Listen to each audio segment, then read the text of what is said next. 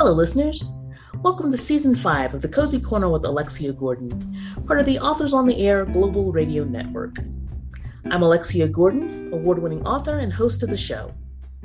Every other Thursday, I chat with an author writing on the not so gritty end of the crime fiction spectrum. If you prefer your mystery without hardcore sex and violence, join us in the Cozy Corner. Welcome.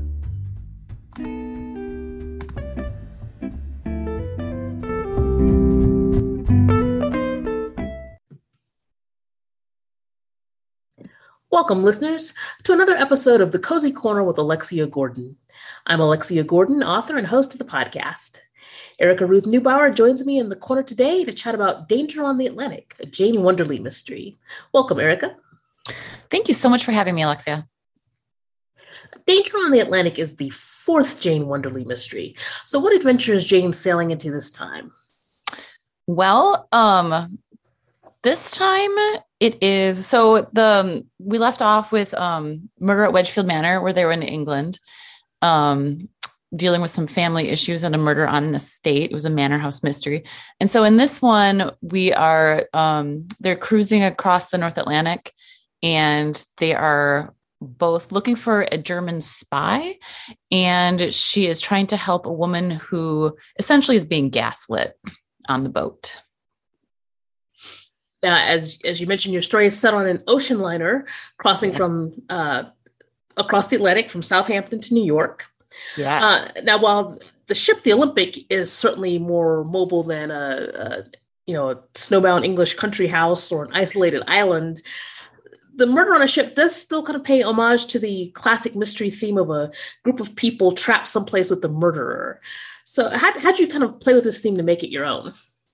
Um, actually i've done it in all all of the books so far to be honest. I really enjoy i really enjoy that aspect of the traditional mystery. Um i like having all of your characters kind of confined to one area um and sort of in forced proximity to each other. Um and i think the way i the way i play with it and make it my own is, is a lot with with the setting i think. And each setting has been super different. Um we had egypt we had england and now on the atlantic. Um yeah. Now, this story's action takes place in 1926. You know, speaking of classic mysteries, this is a year that you know falls in that what we often call the the golden age of crime fiction, that period between the two world wars. Uh, we get a lot of the now classic crime writers like Agatha Christie, Josephine Tey, Ngaio Marsh, just to name a few. So, how did the classics of crime fiction, uh, or at least that sort of uh, crime fiction of that period, influence Danger on the Atlantic? Um, they have been a huge influence on, on my entire series. Actually, I grew up watching um, old Agatha Christie movies and um, and reading the books when I was probably middle school. I read a lot of the old the Agatha Christie. Um, in later years, I read a bunch of like Ngaio Marsh and the Dorothy Sayers, um, and some of the men as well. But um, yeah, that that whole that whole era of both books and um, you know masterpiece mystery all of those set in the 20s were a huge influence on me. And for this book also um, i took some i was also influenced by the movie um, dangerous crossing. It's a noir movie from the 40s um, is where i got some of my ideas. I'm not familiar with that one. Yeah it's little known. Um it's it's in black and white but it's pretty good. Is it called dangerous crossing? Yeah yeah, so it's kind of a tie-in for folks who want to watch a movie to go with the book. Right. yeah. And I want to I want to stir up a controversy here. Uh, who's your favorite Marple? Oh my goodness. Um. Oh, I can't remember her name. It was um I'm actually going to look it up. What's your favorite Marple? Do you have one? Tie between uh, Geraldine, uh, what's Geraldine McEwen and Julia McKenzie. They were the two who played Marple on the BBC series.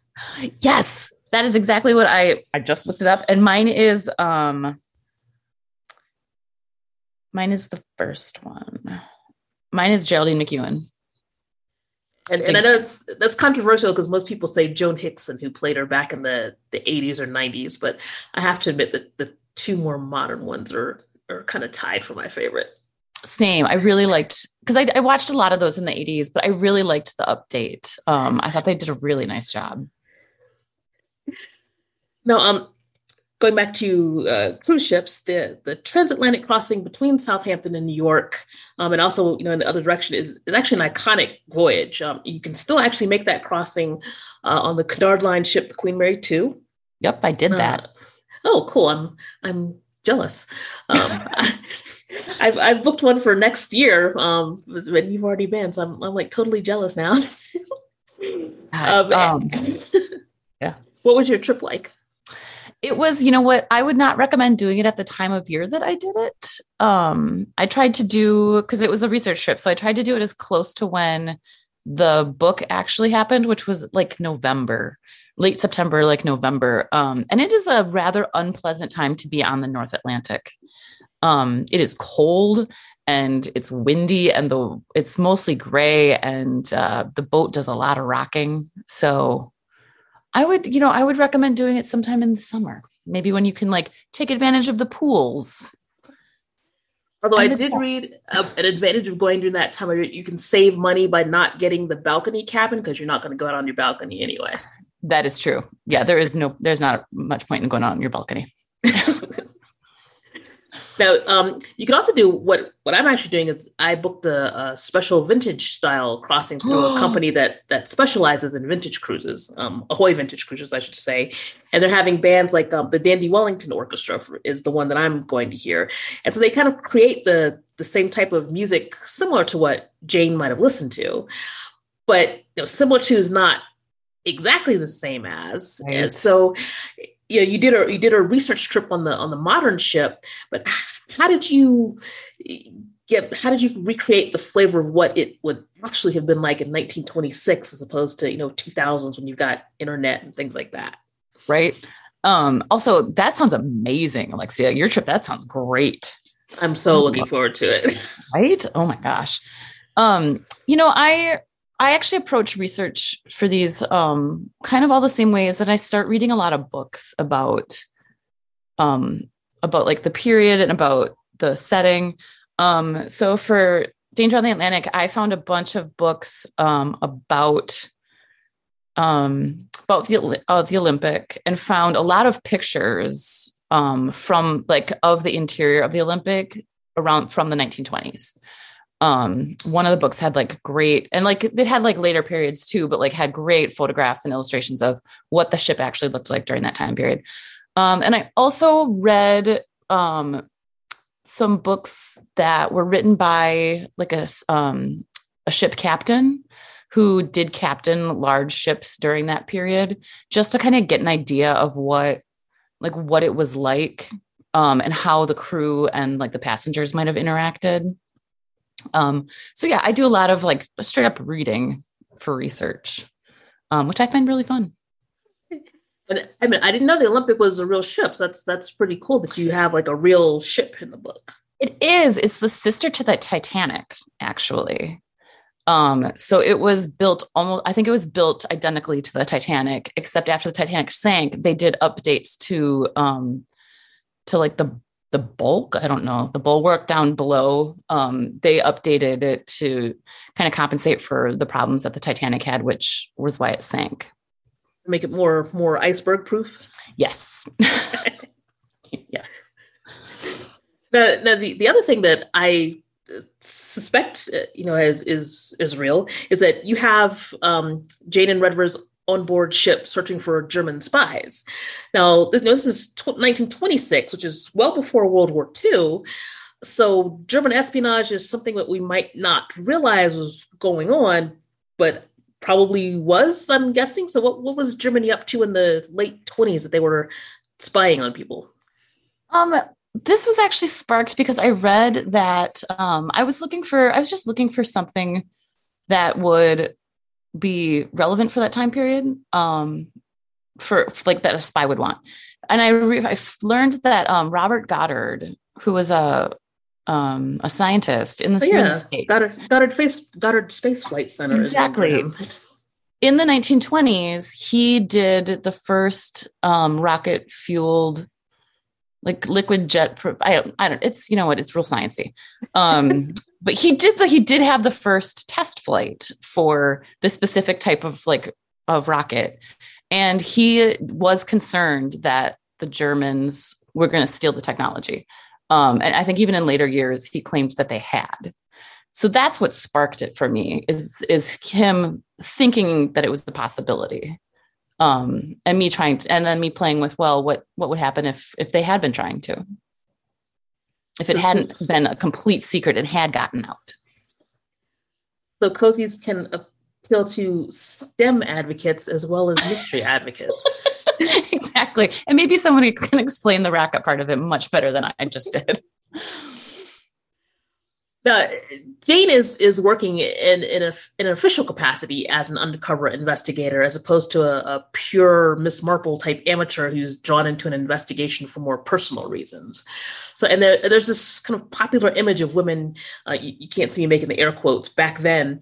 Um, not being employed in professional roles, but in reality, a lot of women had paid jobs, especially you know, during World War One, and they often kept those jobs after the war, especially in England, where so many of the working age men had been had been killed. Um, they even somewhat unkindly referred to them as surplus women. So, what did you uncover about women's paid employment during uh, those interwar years that, that you found that was interesting in your research? You know, it's one of the reasons I actually chose um, to set my books in the 1920s is that I think that that interwar period is so interesting because women were pushing against those social boundaries. Um, and I think that's fun to play with.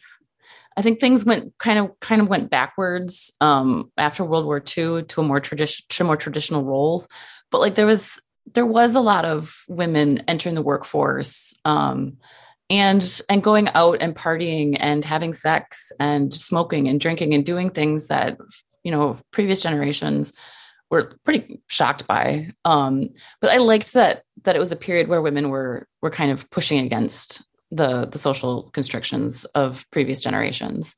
Um, and that's kind of why i picked it's one of the reasons i picked the 20s um, and i guess I didn't, I haven't, you know, I haven't come across anything super interesting as far as women's employment. Um, I think, you know, they were, they were entering pretty, it's pretty, what well, were still pretty traditional roles. Um, but I think it opened it up for me to be able to have Jane kind of do, do this sort of thing. And I'm hoping, hopefully she, I can find a way to have her do it in a, continue to, to work in a less amateur, maybe slightly more professional capacity. I have to admit, I do sometimes imagine some, you know, someone from the uh, Victorian or Edwardian era just kind of looking at, you know, who would have been kids in the 20s uh, yelling whatever the Edwardian equivalent of get off my lawn was. exactly. so kids today don't actually change all that much from kids yesterday. nope, not, not really. But what one thing that has changed some Uh, maybe not as much as we'd like, but some is is the the significance of of social class. And one thing that does come up in your story is the the different classes of of cabin on board the ship. Yes. You know, these days, you know, we think of you know first business and economy on a on a plane, but it doesn't really have much meaning other than who gets the overhead bins first. But right. back in the 20s, I mean, that really meant something. You know, the, the where your cabin was on the ship was a reflection of kind of where you were in life. So how did that how did that um, those social class distinctions, which are really significant then, how do you kind of use that to add to the maybe the tension of your story? Um it was i did find this interesting was that um after, after the first world war so by the time this story takes place um some of the ships had sort of upgraded the second class. And there was not really there's not really steerage anymore like what would have been the third class um, before the war. So they had upgraded slightly for the lower classes and it was becoming more um, i think a little cheaper for people to make those those voyages. Um, but there still was a huge distinction between even between second class and first class. Um, and frankly the only reason jane gets to use first class is because um, it's being paid for for her because she's not um, does not come from wealth.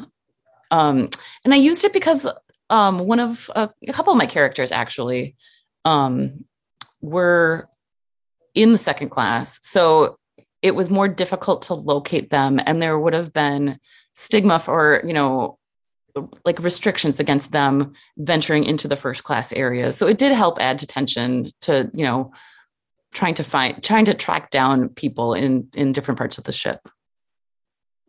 And uh, another thing you did was sort of a uh, juggle two mysteries in in one book, and you've got the mystery of the missing husband.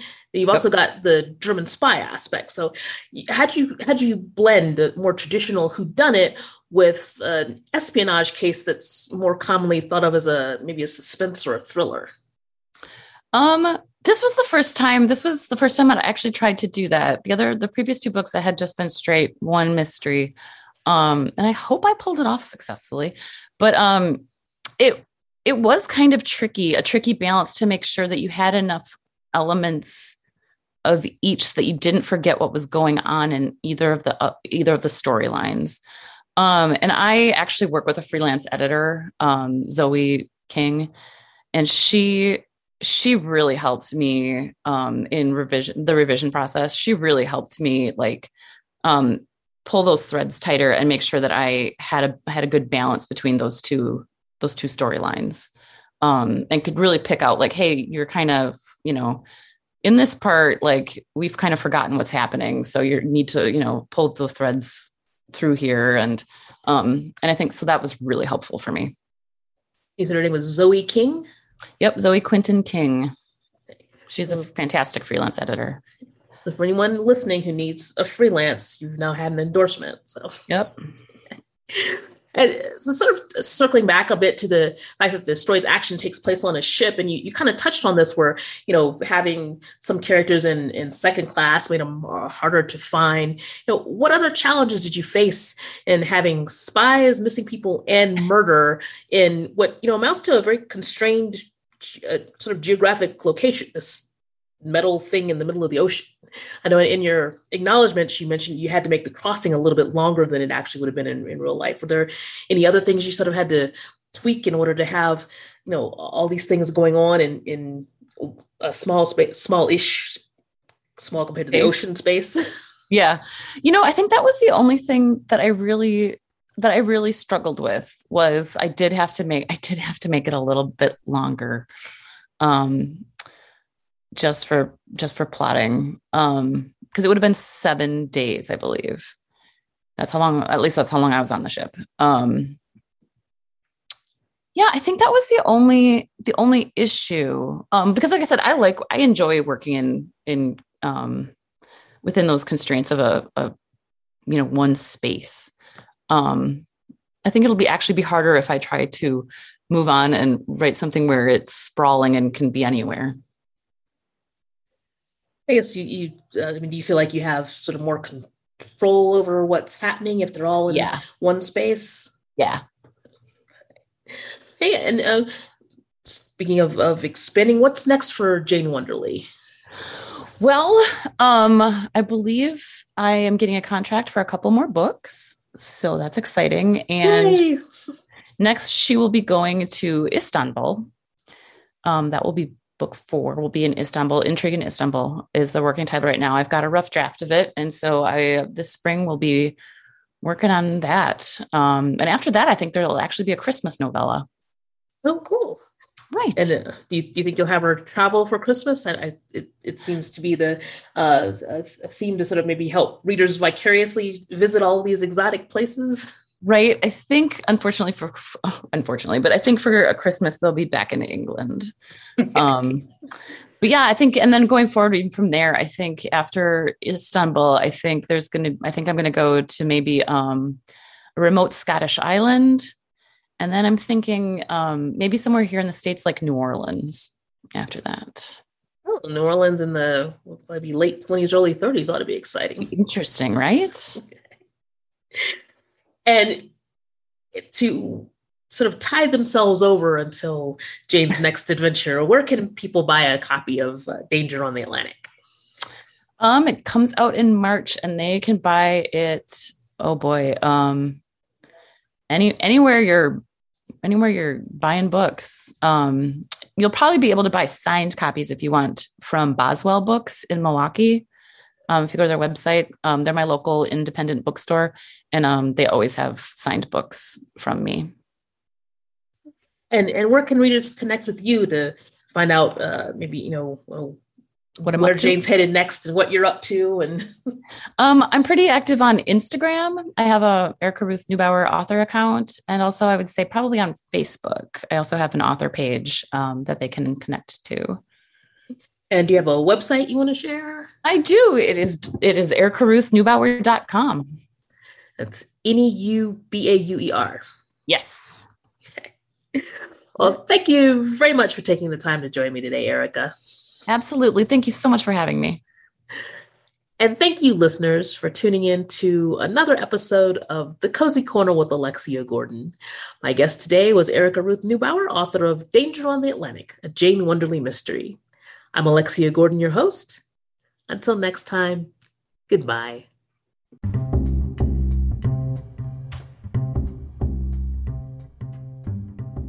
Thank you for listening to The Cozy Corner with Alexia Gordon, part of the Authors on the Air Global Radio Network.